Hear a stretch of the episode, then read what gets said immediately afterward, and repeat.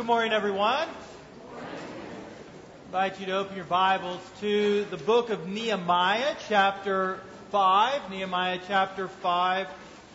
It's on page 401 of your Pew Bibles. I encourage you to read along as we uh, study God's Word this morning. Uh, just by way of a little bit of heads up, as we head into the Advent season, we're going to take a, a, pause in our study of Ezra and Nehemiah during Advent and focus on the four themes of Advent uh, starting next week, and then we'll pick back up with Ezra and Nehemiah uh, in the new year. So just so that you guys aren't thrown off next week when we're not doing it, uh, I wanted to give you a little bit of a heads up. Now, as we come to Nehemiah chapter 5, we are coming to a passage that deals with finances, with money. Now, it's common enough, anybody who has been on the internet or who has spent any time on uh, TV or in media to see ads promising pathways to financial freedom. This past week, I was on Facebook, which rarely I am on Facebook, but I was scrolling through and I saw a post that was written by a pastor who had created a system for producing passive income through some online scheme. It was billed as a way for pastors to provide for themselves and for their families that they could have financial freedom in an economy that's filled with such financial insecurity. And who among us hasn't at least been tempted to find an easier way to earn a little cash? To provide a little extra for your children, to generate a source of passive income. As the value of your bank account seems to keep going down and the cost of gas and groceries and clothes keeps going up, it's natural to search for a way to stabilize your financial footing. However, this desire to provide financial security and freedom is why things like pyramid schemes work. It's why charlatans like Bernie Madoff and Sam Bankman Fried will always have willing participants in their Ponzi schemes. Because people want financial freedom and they're often willing to follow the most unwise paths if there is a promise of easy gain. Nevertheless, what we find is that those who pursue wealth in this way are often financially enslaved rather than free. As Proverbs 13:11 teaches us, wealth from get rich quick schemes quickly disappears. So then what are we to do with this desire to experience financial freedom? Is it wrong? Is it unchristian to seek financial stability? Are we all called to sell everything that we have and live as meagerly as possible? Are we to embrace or even pursue economic uncertainty as an opportunity to trust more in the Lord? In our passage for this morning, we find that the people of Jerusalem are on the brink of economic collapse. And this financial crisis has threatened the wall rebuilding project. Here's a quick summary of the situation. It seems that there is a food shortage among the Jewish people. And this was the result of both a famine and the work demands of the wall project. However, the people had to eat, and so they began to borrow money from wealthier members of the community. They were mortgaging their fields so that they could buy food and so that they could pay their taxes. However, the lending practices of their fellow Jews were so egregious that there was no way for them to pay off their loans.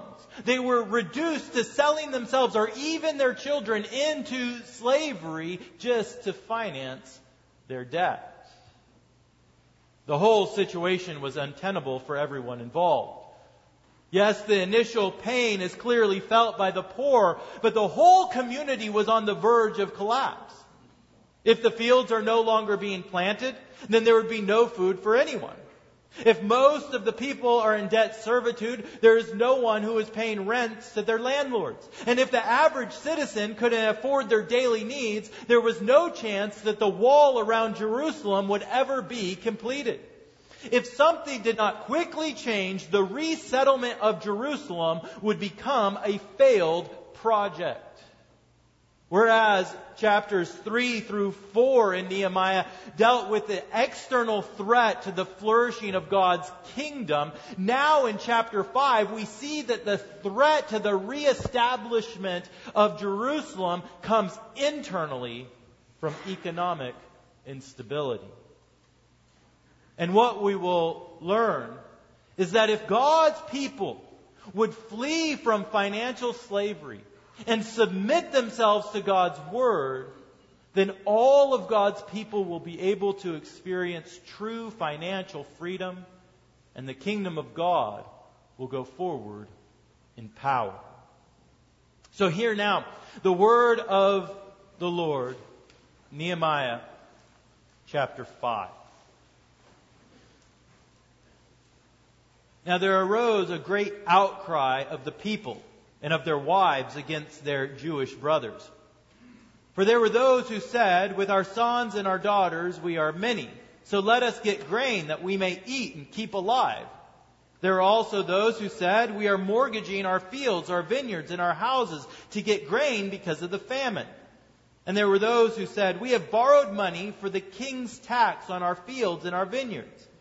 Now our flesh is as the flesh of our brothers, our children are as their children. Yet we are forcing our sons and our daughters to be slaves, and some of our daughters have already been enslaved.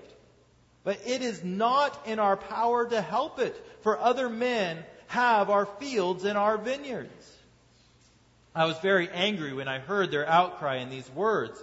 I took counsel with myself and I brought charges against the nobles and the officials. I said to them, You are exacting interest each from his brother. And I held a great assembly against them and said to them, We, as far as we are able, have bought back our Jewish brothers who have been sold to the nations. But you even sell your brothers that they may be sold to us? They were silent and could not find a word to say. So I said, The thing that you are doing is not good. Ought you not to walk in the fear of our God to prevent the taunts of the nations, our enemies? Moreover, I and my brothers and my servants are lending them money and grain. Let us abandon exacting of interest. Return to them this very day their fields, their vineyards, their olive orchards, and their houses, and the percentage of money, grain, wine, and oil that you have been exacting from them. Then they said, We will restore these and require nothing from them. We will do as you say. And I called the priests and made them swear to do as they had promised. I also shook out the fold of my garment and said, So may God shake out every man from his house and from his labor who does not keep this promise. So may he be shaken out and emptied. And all the assembly said, Amen, and praised the Lord. And the people did as they had promised. Moreover, from the time that I was appointed to be their governor in the land of Judah, from the 20th year to the 32nd year of Artaxerxes the king, 12 years, neither I nor my brothers ate the food allowance of the governor. The former governors who were before me laid heavy burdens on the people and took from them their daily ration, 40 shekels of silver. Even their servants lorded it over the people, but I did not do so because of the fear of God. I also persevered in the work on this wall, and we acquired no land, and all my servants were gathered there for the work. Moreover, there were at my table 150 men, Jews and officials, besides those who came to us from the nations that were around us. Now, what was prepared at my expense for each day was one ox, six choice sheep, and birds, and every ten days all kinds of wine in abundance. Yet for all this, I did not demand the food allowance of the governor because the service was too heavy on this people. Remember for my good, O my God, all that I have done for this people. This is God's holy word for us, his people. Let us pray. O Almighty God, we come to you Lord, as a people that must live in the real world of earning money and paying taxes and buying food, of securing home and clothing and transportation. Father, we have real and true financial burdens and questions that are upon us. We pray, O oh Lord, that your word would speak to us and that you would teach us what true financial freedom is through Christ Jesus our Lord. It's in his name that we do pray. Amen.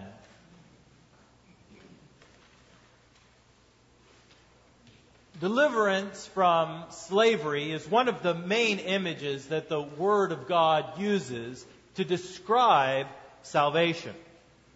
In the Old Testament, the major redemptive movement of God was to save his people out of slavery to the Egyptians. And to accomplish this salvation, the Lord provided the Passover lamb that was sacrificed as a substitute for the life of the firstborn. Through this sacrifice, God's people were redeemed. That is, they were bought out of slavery to live in the freedom of God's rule over them. This exodus is mirrored now as the people of Israel return from exile. They were in slavery to these foreign nations, to Babylon and to Persia, and now they have been bought out of slavery to return to Jerusalem. This metaphor for salvation continues in the New Testament, where Jesus has died to set his people free from slavery to sin. Romans 6 uses this uh, image to describe our salvation, where it says, We know that our old self was crucified with him in order that the body of sin might be brought to nothing, so that we would no longer be enslaved to sin. For the one who has died has been set free from sin. Galatians 5:1 using the same image says for freedom Christ has set us free stand firm therefore and do not submit again to the yoke of slavery. You see God's people have been saved so that they might be free free from the yoke and the burden of slavery, free from the burdens of serving any other master than Christ. However, in Nehemiah 5, we see that God's people who have been freed from their slavery to Babylon have again come under a different type of slavery. Slavery to money. As we have already seen, the economic situation on the ground is a terrible mess. And it is because the people of Israel have become financially enslaved. First, we see this financial slavery expressed through debt. The book of Proverbs says that the borrower is slave of the lender. And this truth plays out quite dramatically in our text. The average Israelite was having to mortgage their land to be able to buy food and to pay their taxes. And once the mortgage was up, they had no other recourse than to sell themselves or even their children into slavery. Debt was literally enslaving God's people. Now, we do not want to blame the victims, but we must see that those who bring about debt on themselves are leading themselves down the road of slavery. It is an indictment on the whole unbiblical economic system that was developed in Israel at the time. A system in which debt was used as a means to enslave God's people, rendering them unable to enjoy the blessings of the land or even to engage in the work of the kingdom. And if we would be a people who would experience true financial freedom, we must be a people who avoid such financial slavery. We must be a people who take great pains to avoid incurring unneeded debt in our lives. Because the more debt we have, the more we are enslaved to that debt. It drains away from us the ability to truly enjoy the blessings that God has given and to engage in the work which He has called us to. Now, I understand that lending and debt are a part of our modern economic system. I have a mortgage on my own house and I don't feel guilty about that or think that is wrong. I'm not seeking to call into question the legitimacy of lending and borrowing as such. When it's done ethically and it's done responsibly, it can be a force for good and it can help create economic prosperity for our community. Nevertheless, we all know and have experienced what happens when lending becomes manipulative and when debt becomes overwhelming. It can destroy lives and it can destroy economies and countries. It enslaves those who are meant to be free. Now, the second way we see financial slavery expressed in the first few verses is through the Israelite nobles' love of money. And this is really the root issue. The nobles and the officials of the land were able to leverage their position to gain short term wealth at the expense of their own brothers. They were blinded by their desire to secure more financial resources that they couldn't see that their actions were destroying the whole community. And while they may have expressed fidelity to God, their actions spoke otherwise. Jesus put it this way No one can serve two masters. For either he will hate the one and love the other, or he will be devoted to the one and despise the other. You cannot serve God and money. You see, you cannot serve God and at the same time serve money. To live in financial freedom, you must flee from serving money as your master. While there are promises of freedom, it is a trap. You cannot serve money and have true financial freedom at the same time. By definition, serving money is to be enslaved to money. So, what is Nehemiah to do? The whole economic system is about to collapse. God's people are being sold into slavery after being freed from exile. The nobles and officials, the powerful and influential people are benefiting at least short term from this system, and so they will be resistant to change. And the work of rebuilding God's kingdom has been halted. Economic issues never come with easy answers, and the consequences of a failed economic system can be drastic. Many point to the hyperinflation that Germany experienced in the early 1920s as creating an environment of uncertainty that gave rise to the Nazi Party and Hitler's totalitarian regime a decade later. Many point to the Great Depression as leading to the problems that brought about World War II. Now, in our passage, we see that Nehemiah must act before the whole society falls apart. So what does he do? Well, we read that following his initial anger, he calls together an assembly to address the issue. Then we read in verse 9 his words to the nobles and the officials who have brought this problem about. He says in verse 9, The thing that you are doing is not good. Ought you not to walk in the fear of our God? You see, the Lord had strictly forbidden his people from engaging in such financial schemes. In the book of Deuteronomy, chapter 23, we read, You shall not charge interest on loans to your brother, interest on money, interest on food, interest on anything that is lent for interest. You may charge a foreigner interest, but you may not charge your brother interest that the Lord your God may bless you in all that you undertake in the land that you are entering to take possession of it. You see, God's people were not walking in the fear of God. That is to say, they were not obeying His word and they were experiencing the direct consequences of their disobedience. The Lord does not desire his people to be financially enslaved, and so he has given his word to direct us how we might find true financial freedom in this world. And to walk in this financial freedom, we must fear and repent of our wrongdoing. The apostle Paul gives us this warning.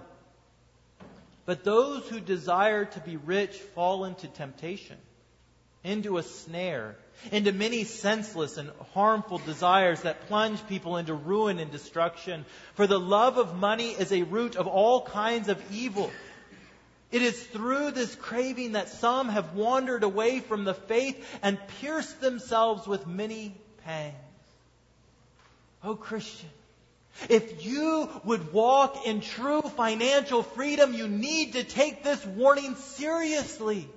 The love of money, serving money, craving money will cause you to follow senseless desires. It might even cause you to wander away from the faith and will cause all sorts of pain in your life. We think that we can hold the flame of the love of money close without being burned, but that is a lie. You must flee from your love of money and follow God's word. Because more money does not equal more financial freedom. But fearing God above all else is true financial freedom.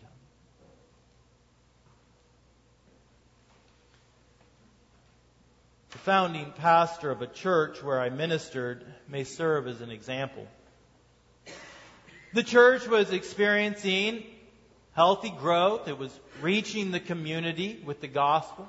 From all outward signs, things seemed to be going well in the ministry. However, the pastor was discontent. It seems that his brother was extremely wealthy. And his brother could dress in the finest clothes and take expensive vacations and drive nice cars and had nice homes, both where he lived and his vacation home. And therefore, this pastor felt discontent with the money that he was able to earn in his calling. He desired to dress in better clothes, to eat at nicer restaurants, to go on vacation with his brother without asking his brother to pay for it. And so, he was led down a senseless path. And he devised a scheme in which he would steal expensive clothes from a department store, then drive to a neighboring town and return them at the same chain so that he could get cash. When he was inevitably caught, he resigned from ministry and he chose never to return. The church's reputation in the community was shot, and it took several years for it to recover. And when we hear stories like this, we think, well, that's senseless. We think, well, that could never happen to me. But the truth is that it is not uncommon for pastors to get caught up in illegal financial dealings because money grabs their heart and it pulls them towards senseless ways.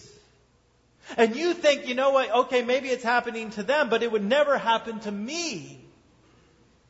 But we must have a proper fear of money's power to enslave us to foolishness and to sin. You must hear the warning of God's word and repent if you would live in freedom from the love of money.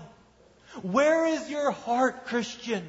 How much of your time and energy is spent thinking about and desiring more than what the Lord has providentially provided for you?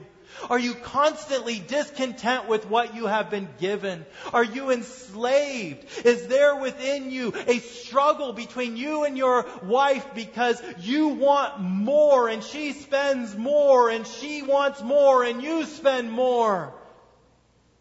Is your love and desire for more money causing you to go down a path of sin? You must hear God's word. You must repent and be freed, even as the Israelite nobles heard the word of God and repented of their wicked ways. You need to have a proper fear of what the love of money can do to your heart. And follow God's word and flee from it. Now, at this point, we could easily go down the wrong path in our thinking about money. And surely there's many Christian thinkers and communities that have taken this path.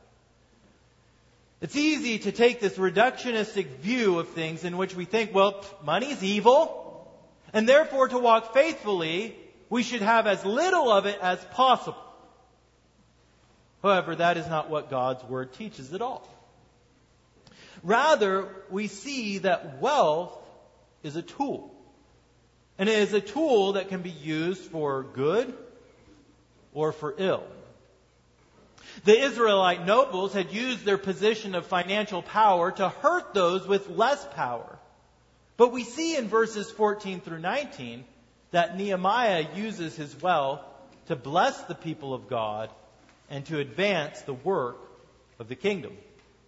Look down at verse 15.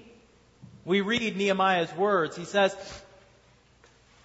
The former governors who were before me laid heavy burdens on the people and took from them their daily ration, 40 shekels of silver. Even their servants lorded it over the people.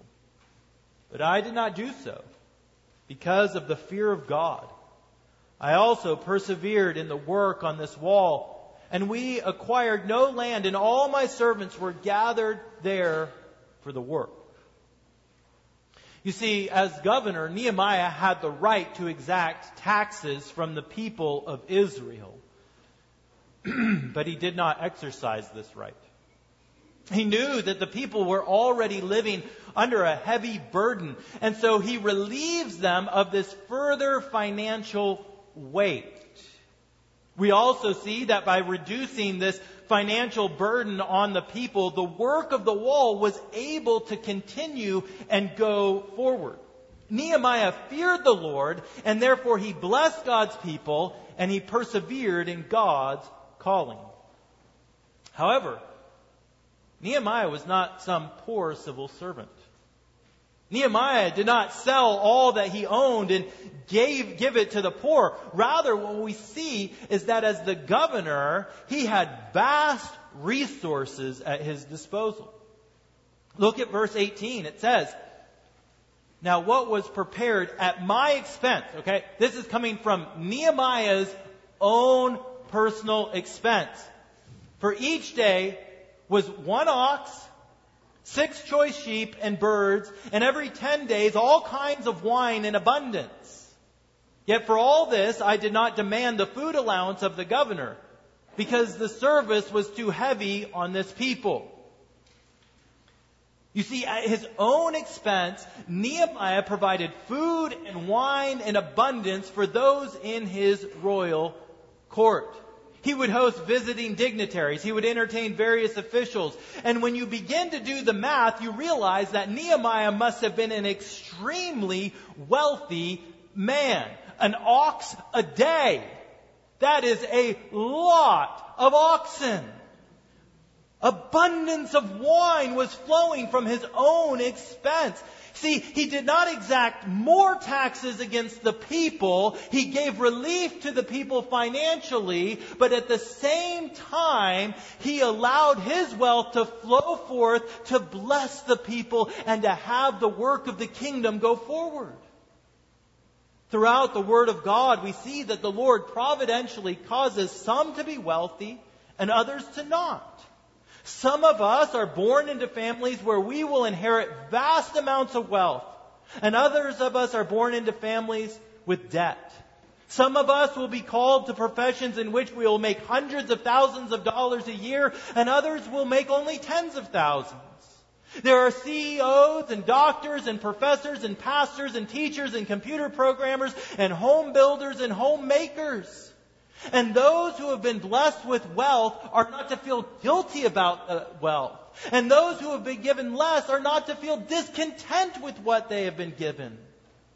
Rather, if we would walk in true financial freedom, we must be willing to trust God's sovereignty over our wealth and direct our money and resources towards the advancement of His kingdom and not our own kingdom. Nehemiah could have used his position to leverage more and more money into his accounts. It was all his right to do that. But rather, he saw that God had blessed him abundantly so that he could use his wealth as an opportunity to advance the mission of God's kingdom. And so he sacrificially gave up his rights and he served God's people. And this is where we find true financial freedom. When we're willing to cheerfully and sacrificially give for the advancement of the gospel. In 2 Corinthians 8 9, the Apostle Paul explains how we walk in this freedom. He says, For you know the grace of our Lord Jesus Christ, that though he was rich, yet for your sake he became poor, so that you by his poverty might become rich. You see, the Lord Jesus had true wealth. As the eternal Son of God, he dwelt in joy and fullness unimaginable to us. The world and the fullness thereof belonged to him completely. And yet he was willing to give up his wealth and to come to earth as a poor child, born into a poor family born into a nation ruled by a foreign power. He was willing to live a life of want and dependence upon others. And then he gave up the most precious and valuable thing of all, his own life. He poured out his precious and invaluable blood to pay the debt that we had incurred to redeem us out of our slavery to sin. He became poor. Why? So that we might become rich. So that we might become truly rich. So that we could have the true wealth of a relationship with God. For by his blood, he has bought his own out of slavery. He's purchased his people and they now belong to him. He is their master, not this world. He has redeemed us that we might no longer be slaves, but rather that we would walk in the freedom He has purchased for us. So do not return to the yoke of slavery. Do not become ensnared by the love of wealth, thinking that you can serve both God and money. You can't. But rather walk in true financial freedom the freedom to love God and to live for His purposes. The freedom to use the wealth that you have been given as the tool that it is. A God given gift to bless His people and to advance His kingdom. In the name of the Father, and of the Son, and of the Holy Spirit. Amen.